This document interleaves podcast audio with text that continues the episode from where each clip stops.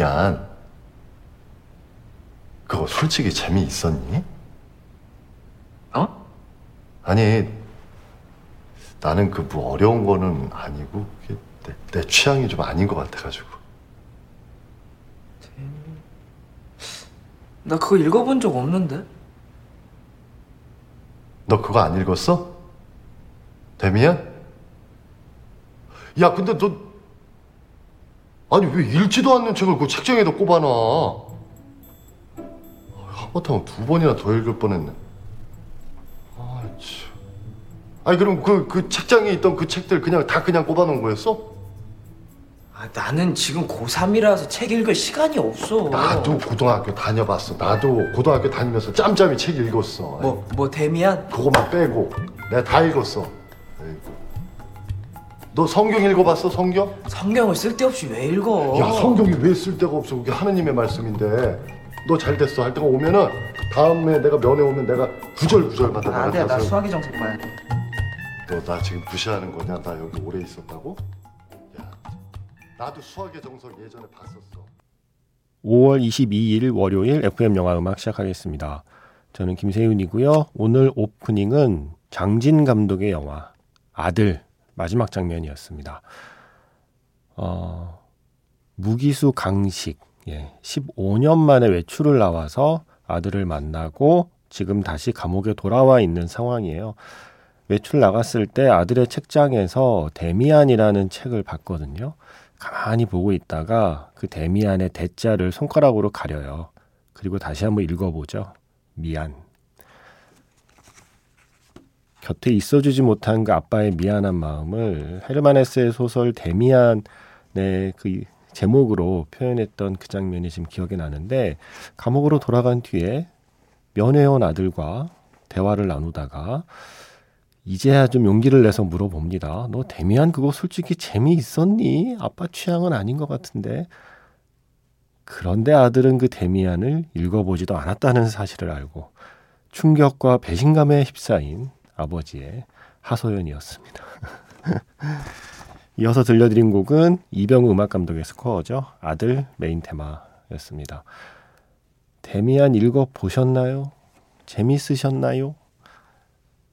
차승원 씨 같은 기분을 느끼신 분도 계시지 않을까요? 영화에서 아빠는 아들을 이해하고 싶어서 그 책을 열심히 읽었거든요. 근데 책은 잘 이해가 안 가서 아, 내가 뭘 놓치고 있는 거지라고 궁금해서 물어봤던 거였어요, 아들한테. 어, 저는 데미안 읽긴 했는데요. 저 중학교 때인가? 예. 아, 초등학교 때인가? 중학교 때 읽었어요. 뭘 알았겠어요. 그냥 잘난 척 하려고 읽었어요. 그런 거 읽고 있으면 애들이 우와 이러잖아요. 예, 그래서 그 기분에 우쭐해 갖고 그때 제가 헤르만 헤세 책을 그때 제일 많이 읽었어요. 뭐 시타르타니 뭐 이런 책들을 초등학교 6학년, 중학교 1, 2학, 1, 2학년 그때 봤던 것 같아요. 기억이 하나도 안 나죠, 당연히. 그런데 그때 재미는 있었던 것 같아요. 읽을 때는 오 막 이러면서 제가 어 조금 조숙했고 그때는 그리고 음 뭔가 남들은 모르는 내 친구들은 모르는 뭔가 어른의 세계를 내가 먼저 맛보고 있다는 어떤 그런 우쭐함이 어, 있어서인지 나름 재밌게 봤던 기억은 나요. 그런데 기억은 1도 안 나고 그 뒤로는 다시 읽어보지 못했습니다. 한번 읽고 나면 나 읽었다라는 그 폴더에 저장이 되어버리는 바람에 다시 읽을 생각을 잘 안 하잖아요. 어, 그런 책 중에 하나네요. 너무 유명해서 다시 읽지 않게 되는 고전 중에 하나. 다시 읽어보고 싶긴 해요. 혹시 최근에 데미안을 읽으신 분이 있으면 책 어땠는지 말씀해 주세요. 책이 있는 월요일 영화 속 책 오늘은 헤르만 헤세의 데미안을 떠올려 봤습니다. 문자 번호 샵 8000번이고요. 짧은 건 50원, 긴 건 100원의 추가 정보 이용료가 붙습니다. 스마트 라디오 미니 미니 어플은 무료이고요. 카카오톡 채널 FM 영화 음악으로 사연과 신청곡 남겨 주시면 됩니다.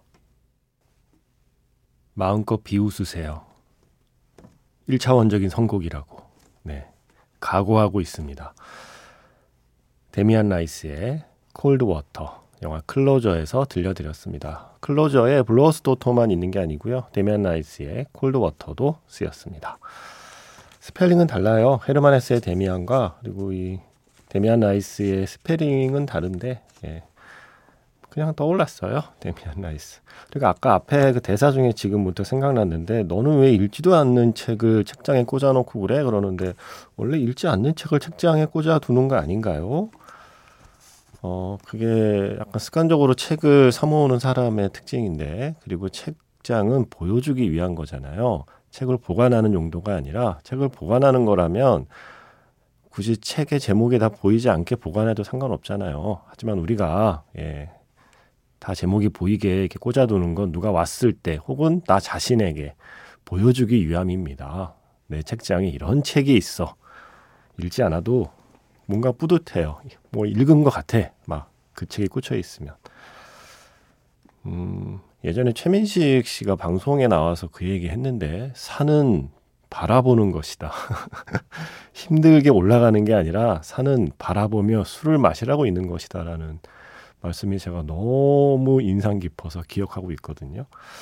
어떤 의미에서는 책도 예, 그럴 수 있습니다. 책은 바라보는 겁니다.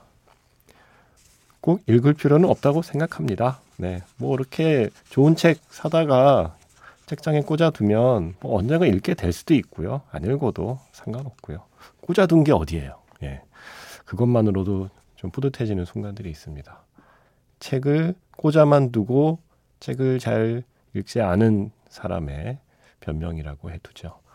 니나 씨, 요번 주는 바닷가 저희 동네에 오전 내내 해무가 뒤덮여서 영화 음악 듣기에 참 멋지네요. 커피 한 잔과 함께. 이분이 미국에 계시잖아요. 오, 시간대가 커피를 마시면서 들을 수 있는 시간대인 거죠. 와, 해무. 아, 해무 하면 근데 저는 한국 영화 해무가 떠올라서 약간 좀 서늘하긴 해요. 김윤석 씨, 그리고 한예리 배우 등등이 출연했던 그 해무의, 아, 그건 너무 암울하다. 그런데 정말 이 해무 그림을 머릿속에 그려보니까 바닷가의 해무 헤어질 결심이 생각나기도 하고요. 왠지 어, 혹시 그 해무가 뒤덮인 바닷가에 어떤 낯선 형체가 보이지 않던가요? 큰 지느러미를 갖고 있는 하지만 사람의 형상을 하고 있는 제가 인어공주를 봤거든요. 네. 김윤희 씨가 노래 신청하셨습니다. 뉴진스의 다니엘이 부른 버전은 인어공주 주제가 저곳으로 인어공주 한국어 버전 다니엘의 저곳으로 김윤희 씨의 신청곡 먼저 들려드렸고요. 지금 끝난 곡은 역시 인어공주에서 Under the Sea 제이콥 콜리어의 버전으로 들려드렸습니다. 그 사이에 라라랜드의 노래가 있었죠. A Lovely Night 라이언 고슬링과 엠마 스톤의 노래였습니다. 아, 인어공주 얘기는 자세히 드리고 싶은데 엠바고 걸려 있어요. 그래서 주 중반 넘어가서 예, 좀 더 구체적인 얘기는 할 수 있을 것 같고 일단 저는요. 어, 개봉 전에 논란이 됐던 주연 배우를 흑인으로 캐스팅한 거에 대한 입장은 사실 명확해요. 그게 뭔 상관이라는 게 저의 입장이에요. 어차피 덴마크의 인어가 영어로 이야기하는 영화를 만들고 보면서 원작 훼손을 말하는 것 자체가 저는 난센스라고 생각을 합니다. 그래서 원작을 뭐 어차피 새롭게 재해석하는 거기 때문에 뭐 흑인 배우가 인어공주를 하든 백인 배우가 인어공주를 하든 아니면 한국 배우가 인어공주를 하든 저는 별 상관이 없다고 생각해요. 중요한 건 재미있는 이야기로 만들어냈느냐. 그죠? 그리고 그 캐스팅한 배우가 매력적으로 그 캐릭터를 소화해냈느냐 그게 사실 판단의 근거라고 생각해서 그 캐스팅 자체에 대한 그런 생각은 사실 확고했습니다. 어차피 지금 이 작품으로 인어공주를 처음 보는 아이들은 재밌게 볼 텐데, 예, 그 아이들을 데리고 가는 학부형들이 괜히 이러쿵저러쿵 말이 많은 게 아닐까라는 생각을 해보긴 했습니다. 어, 어쨌든 엠바고 풀리면, 네, 그리고 또 여러분들이 보시고 어떤 감상평을 보내주시면 그때 또 이런저런 얘기를 해보죠. 아, Under the Sea 버전은 제가 정말 좋아하는 버전입니다. 이 버전 너무 좋아요. 웬만해서는 Under the Sea는 커버보다는 오리지널이 좋은데 이 버전은 이 제이콥 콜리어 버전은 거의 원곡만큼이나 제가 좋아하는 버전이라서 들려드렸습니다. 그 사이에 라라랜드 노래는 왜 들어갔느냐? 지니 씨의 신청곡인데요. 이분이 찐 아미시거든요. 이분이 LA에 가셨습니다. 왜 갔느냐? 방탄소년단 래퍼 슈가 씨의 해외 투어 LA 공연을 보러 LA까지 가셔서 공연을 보고 온 후기를 보내주셨습니다. 이번에 미국에 간 게 크게 두 가지였는데 하나는 슈가 씨의 해외 투어 공연을 보는 거였고 또 하나는 디즈니랜드 파크를 가보는 거였대요. 그 파크를 걷다가 백설공주, 피터팬, 웬디, 후크 선장, 우디와 제시가 돌아다니는 모습 보면 너무 반갑고 즐겁더라고요. 어떤 놀이기구보다도 그런 캐릭터를 만나는 게 재밌었어요. 특히 백설공주의 새엄마 왕비는 너무 동화랑 똑같으셔서 무서웠네요. 마지막에 100주년 특집 불꽃놀이에서 저의 입장료가 팡팡 터지는 모습, 그 아름다운 모습에 감동받으며 하루를 마무리했습니다. 라라랜드에 나온 곳들도 가봤어요. 디즈니보다는 그래도 라라랜드인 것 같아요. 영화 라라랜드에서 Lovely Night 신청합니다 하셨어요. 진짜 신청해보고 싶은 곡은 슈가 씨의 다큐 영화 Road to D-Day 중에 류이치 사카모토님과 함께하는 장면 그분이 함께 해주신 곡 Snooze인데 신청해도 되나요? 하셨거든요. 안 됩니다. 금지래요. 욕설이 있어서 제가 알아봤는데 네, 못 튼대요. 그래서 어, Lovely Night로 들려드렸습니다. 아 부럽다. 디즈니와 라라랜드를 현장에서 만끽하고 오셨네요. 어, 김재영 씨. 이번 달에는 좋은 영화가 많이 개봉해서 좋네요. 거의 매주 두세 편씩은 보고 있는 것 같습니다. 하시면서 전주영화제에서 어떤 영화를 얼마나 보셨는지를 쭉 자랑해 주셨어요. 장편 다섯 편, 단편 열세 편을 보고 오시고 그리고 Return to Seoul도 보셨대요. 이은선 기자와 한예리 배우가 함께한 GV. 한예리 배우님이랑 악수했어요라는 자랑. 그리고 클로즈도 제가 관객과의 대화 진행하는 그걸 보셨고 주말에 토리아 로키타 보신다고 하셨는데 잘 보셨는지 궁금하네요.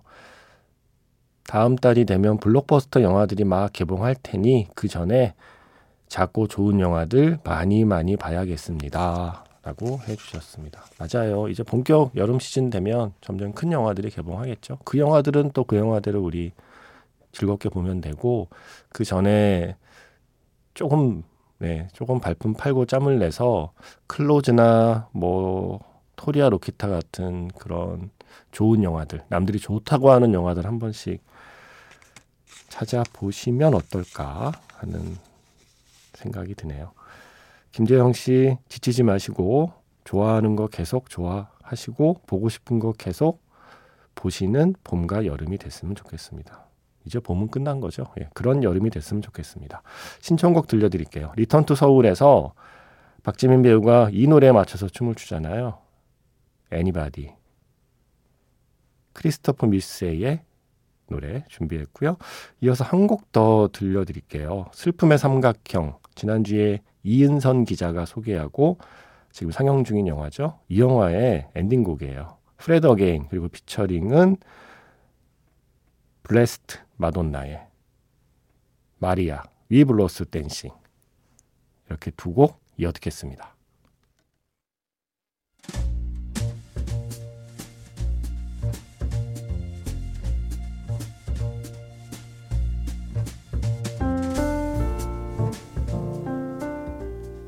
다시 꺼내보는 그 장면, 영화 자판기.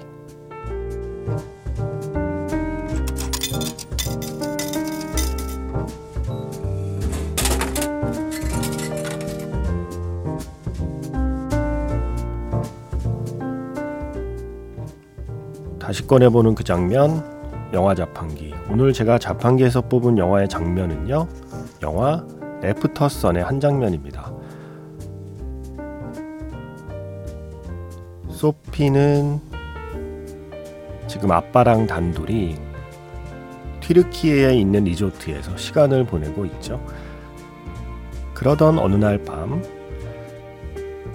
신청만 하면 누구나 무대에서 노래를 부르는 행사가 열리고 있어요. 소피는 아빠 모르게 신청을 해두죠. 이름이 불리니까 재밌어 하고요. 당연히 같이 나가서 노래를 해줄 거라고 생각했는데 아빠는 끝까지 자리에서 일어나지 않습니다. 처음에는 들떠있던 소피의 목소리는 점점 시무룩해집니다. Are we all having fun, guys? Yeah. Stuff's having fun. Can we have a Yes, big I am. round of applause for Callum and Sophie? Oh, you didn't sign us up. Of course I did. Done it every holiday since I was like five. Yeah, well, maybe you're a little old for it now, Soph. What are you talking about, Dad? Those girls were like Look, 50. you let it go, okay? I'll move on in a second. I'm not up for it, okay?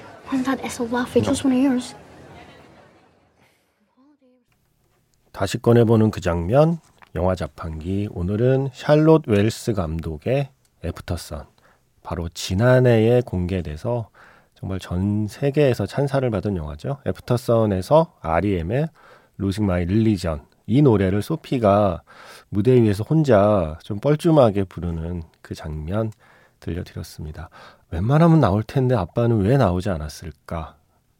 그 질문에 답을 몰랐었는데 이제 이 소피가 그 무렵에 아빠 나이가 되고 보니 아 그때 아빠가 어땠을까를 조금씩 이해하게 되는 이야기죠. 애프터선이라는 작품의 한 장면이었습니다.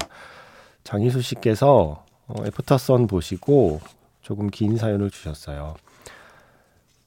넷플릭스에 올라와서 기다리던 영화라 애프터선 바로 봤습니다. 다른 사람들이 남매라고 오해할 만큼 젊은 아빠 캘럼과 20살 차이 나는 딸 11살 소피, 20년이 지나서 이제는 그때의 아빠의 나이가 된 소피가 아빠에 대한 조각을 맞춰보고 이해하고 그리고 안아주는 이야기인 것 같아요. 참 따뜻한 아빠지만 한편 어딘가 좀 불안정해 보이는 켈럼의 모습에 저 역시 순간순간 긴장하면서 봤습니다. 춤추는 모습조차 슬퍼 보이기도 하고 뭔가 고통스러워 하는 것처럼 보였습니다.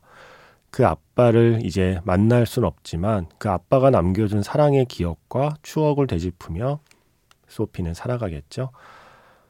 다음번에는 이 영화를요, 소피가 아니라 아빠 켈럼에게 포커싱해서 다시 보려고요. 콜미바이 어 네임을 처음에 엘리오 시선으로 봤다가 두 번째 올리버의 시선으로 봐서 영화가 더 풍성하게 다가왔던 것처럼요. 보통 딸은 음, 저만 봐도 엄마하고 관계가 애틋해요. 출산과 육아를 겪으면서 더 애틋해지는 것 같고요. 그래서인지 모녀 이야기는 많잖아요. 이 영화처럼 부녀의 이야기는 많지 않아서 그 점이 또 신선하고 좋았습니다. 불현듯 저 국민학교 때라는 오래전 단어가 등장합니다. 저 국민학교 때 아마 여름방학이었을 거예요. 우리 집이 어릴 때 형편이 좋지 않아서 외식 이런 거 못 해보고 여행은 당연히 안 가는 걸로 알고 살았는데 제가 방학이니까 심심하다고 아빠를 조른 것 같아요. 저희 집이 마포였는데 그래서 아빠는 남산을 가자고 하셨고 남산에서 케이블카를 탔습니다. 가는 길에 당시만 해도 귀했던 바나나 리어카가 있었고요. 제가 또 그걸 사달라고 한 거죠. 아마 비쌌을 거예요.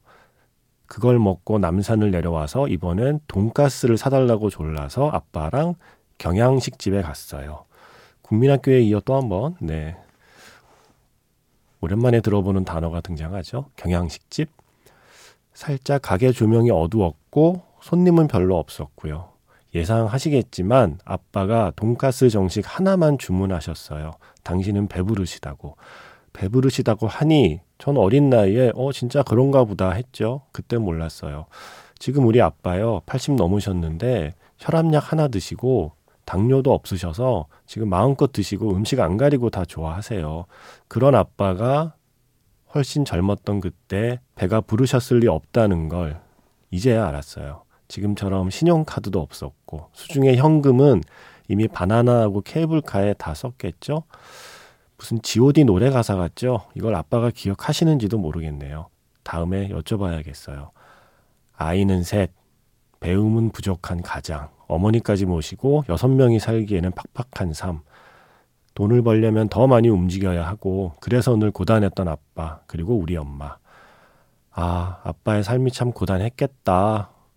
하시던 일도 잘 풀리지 않아서 그래서 술을 그렇게 드셨나 봐요. 저도 이제 돈도 벌어보고 자식을 키워보니 조금 이해가 됩니다. 꼭 다시 볼래요, 영화 애프터선.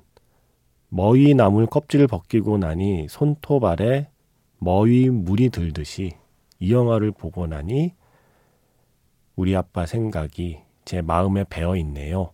아버지, 가난했지만 형편껏 다하신 최선을 압니다. 존경합니다. 라는 영화 애프터선을 보시고 본인의 이야기를 해주셨어요. 제가 가끔 말씀드렸죠. 좋은 영화는 영화 끝나고 계속 그 영화 얘기를 하게 되고 조금 더 좋은 영화는 내 얘기를 하게 된다. 김세윤 어록 애프터선이 조금 더 좋은 영화였나 봅니다. 어, 이 얘기를 듣고 있는데 뭐 영화도 그렇고요. 이 장희수 씨 얘기도요. 저 윤주 씨랑 GV 하면서 다시 읽어본 옥상 달빛의 책 언젠가 이 밤도 노래가 되겠지 해서 윤주 씨가 쓴 에세이 중에 이런 게 있어요. 어느 날 좀 힘들어서 친구한테 얘기했더니 친구가 좀 비슷한 이유로 힘들었던 경험이 있어서 이런저런 조언해주면서 이런 말을 했었대요. 내가 너한테 이런 얘기를 해주려고 내가 먼저 힘들었나 보다. 그 말이 되게 위로가 됐다는 에세이를 봤거든요. 우리에게 이런 이야기를 해주고 싶어서 샬롯 웰스 감독은 우리보다 먼저 그렇게 힘든 시간을 보낸 것 같습니다. 그리고 그 영화를 본 관객들도 아직 이 영화를 보지 않은 관객들에게 이런 이야기를 해주고 싶어서 먼저 힘든 시간을 겪어낸 게 아닐까라는 생각을 하게 되네요. 사연 고맙습니다. 애프터선 OTT에서 볼 수 있습니다. 마지막 곡은 아까 잠깐 언급하신 영화죠. Call Me by Your Name에서 수프얀 스티븐스의 Mystery of Love 준비했습니다. 지금까지 FM 영화 음악 저는 김세윤이었습니다.